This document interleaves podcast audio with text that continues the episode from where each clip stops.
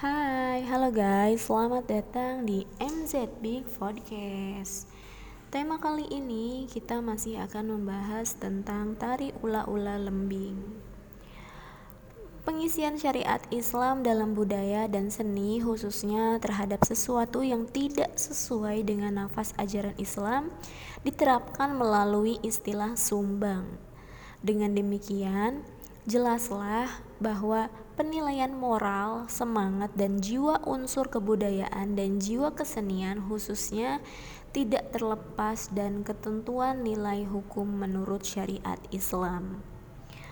Dengan demikian, tarian ula-ula lembing dalam kesehariannya atau keserasian bentuk dan watak tidak akan menjadi medium perangsang peluapan keberahian maupun sebagai kefatalan hayalan asmara.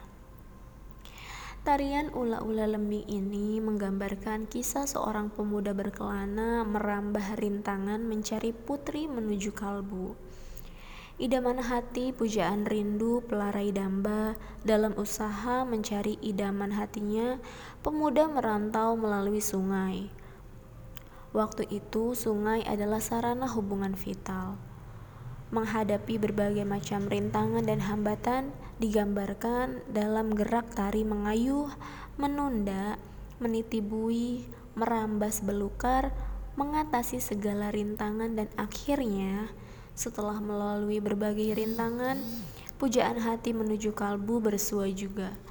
Sesuai dengan sifat wanita, jinak-jinak merpati tidak lekas menyerah digambarkan dalam gerak tari atau adegan berkejar-kejar dalam babak pukuh-pukuh pandai, pukuh-pukuh pangki.